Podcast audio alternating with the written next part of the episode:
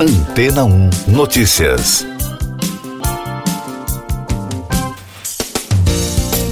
Bom dia! Uma equipe de biólogos chineses conseguiu desenvolver um método alternativo para criar vida sem a necessidade de união de duas células sexuais. A técnica revolucionária dispensa a união de um espermatozoide com um óvulo. O achado ocorreu durante uma pesquisa envolvendo células-tronco. No estudo sobre o experimento publicado na revista Nature, os cientistas identificaram três pequenas moléculas que poderiam transformar células tronco pluripotentes de camundongos em células totipotentes. As pluripotentes podem se dividir em quase todos os tipos de células, mas não conseguem desenvolver um organismo inteiro por conta própria. Já as totipotentes têm o potencial de se dividir até criar um organismo inteiro e completo, algo que somente as células que resultam da união de duas células sexuais possuem em condições normais. Em comunicado, a equipe da Universidade de Tsinghua, em Pequim, afirmou que foi possível criar um sistema estável para que cientistas posteriores desmistifiquem a criação da vida. Um dos responsáveis pelo estudo, Shen Ding, reconheceu ao portal History que a técnica irá gerar controvérsias no futuro, porque, segundo ele, a criação da vida tem um significado filosófico ou religioso. Para o pesquisador, ainda é difícil prever quais serão as preocupações éticas da sociedade a respeito da nova técnica. Embora esteja consciente das implicações da descoberta, Shending acredita que, como cientista, seu principal trabalho é se concentrar em fazer as pesquisas no presente e preparar o terreno para as futuras gerações. Essa não é a primeira vez que um experimento chinês confronta os limites entre ética e ciência. Em 2018, durante o Congresso Mundial de Edição Genética em Hong Kong, a pesquisa do cientista He Jiankui, que revelou ter editado embriões saudáveis com técnica que corta a sequência do DNA e o reconfigura para obter uma modificação, no caso tornando-o imune ao vírus HIV, causou apreensão e gerou uma série de debates locais e nas sociedades científicas mundiais. À época, as discussões não se deram apenas pelo uso da técnica, mas pelas implicações implicações éticas decorrentes do experimento, reacendendo a questão sobre quais seriam os limites para interferir no genoma das futuras gerações de seres humanos. E daqui a pouco você vai ouvir no podcast Antena ou Notícias. Oposição protocola CPI do MEC. Governo libera verbas e deve recorrer ao STF. Delegado que prendeu Milton Ribeiro é exonerado do setor que investiga políticos. Turquia aceita a entrada da Suécia e da Finlândia na OTAN. Senadores que fazem oposição ao governo protocolaram o pedido de criação de uma comissão parlamentar de inquérito com o objetivo de investigar as denúncias de corrupção e tráfico de influência no Ministério da Educação. Agora, para que a comissão inicie os trabalhos, é necessário que o presidente do Senado, Rodrigo Pacheco, faça leitura do pedido em plenário. Esse é o primeiro passo do chamado rito de criação de CPIs.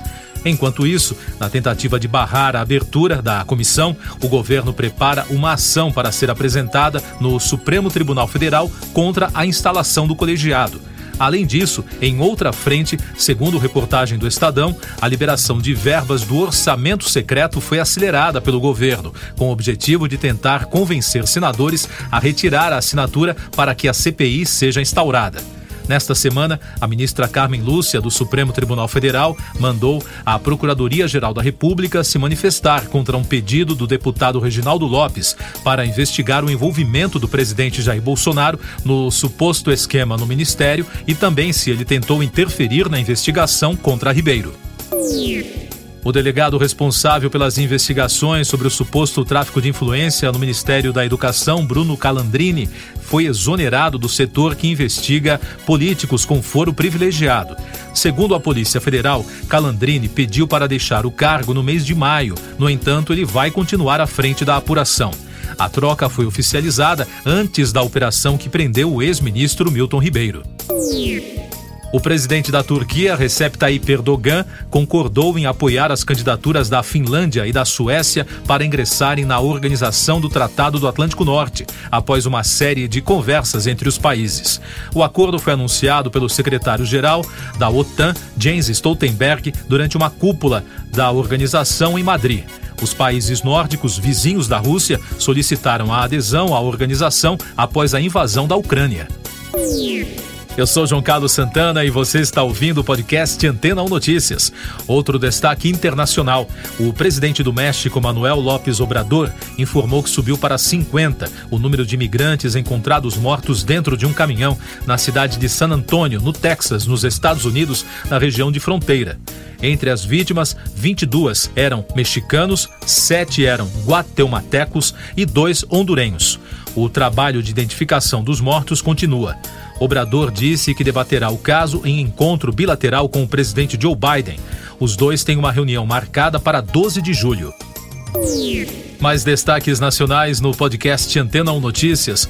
O Ministério Público Federal investiga a conduta do presidente da Caixa Econômica Federal, Pedro Guimarães, que foi denunciado por funcionárias do banco por assédio sexual.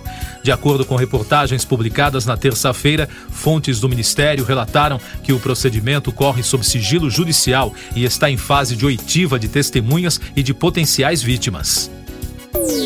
A Comissão de Segurança Pública da Câmara dos Deputados aprovou o projeto de lei que amplia as hipóteses de excludente de licitude a policiais e a integrantes das Forças Armadas.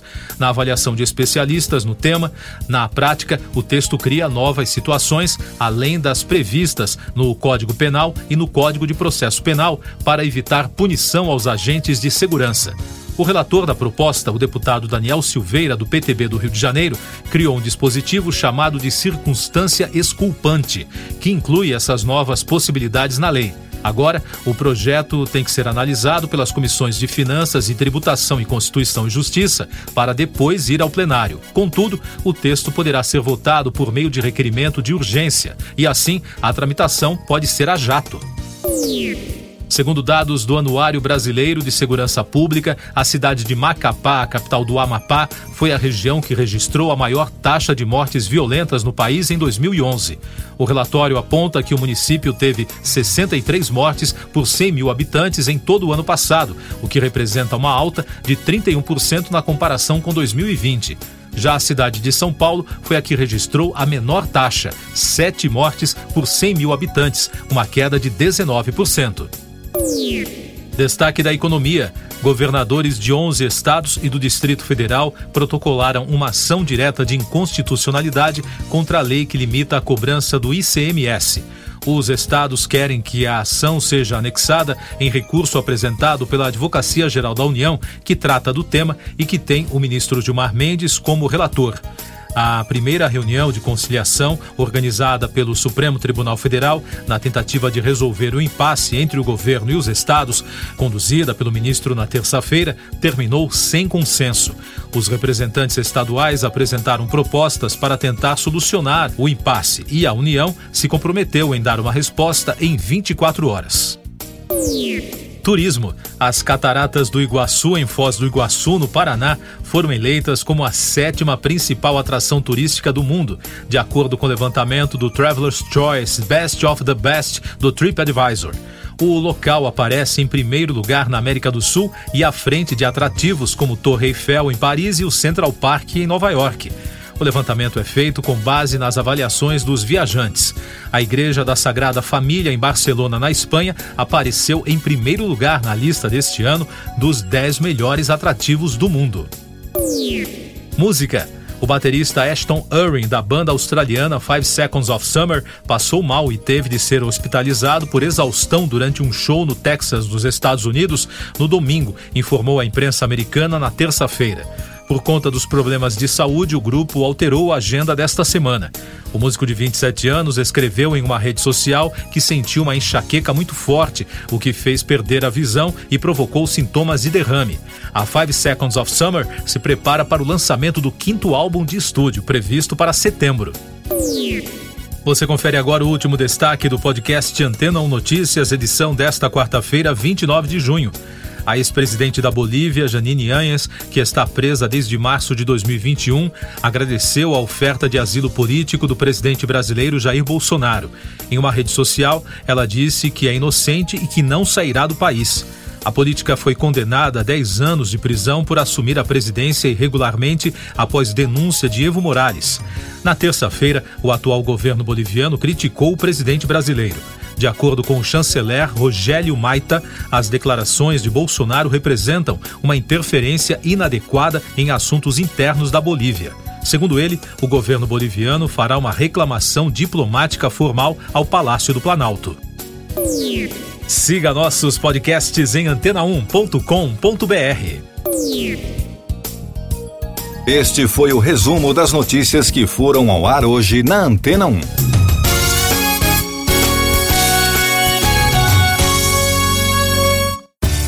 Depois de tanto conteúdo legal, que tal se hidratar com água rocha branca?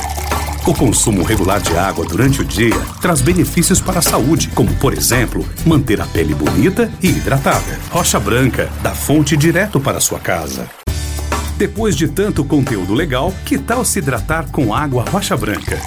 O consumo regular de água durante o dia traz benefícios para a saúde, como, por exemplo, manter a pele bonita e hidratada. Rocha Branca, da fonte direto para sua casa.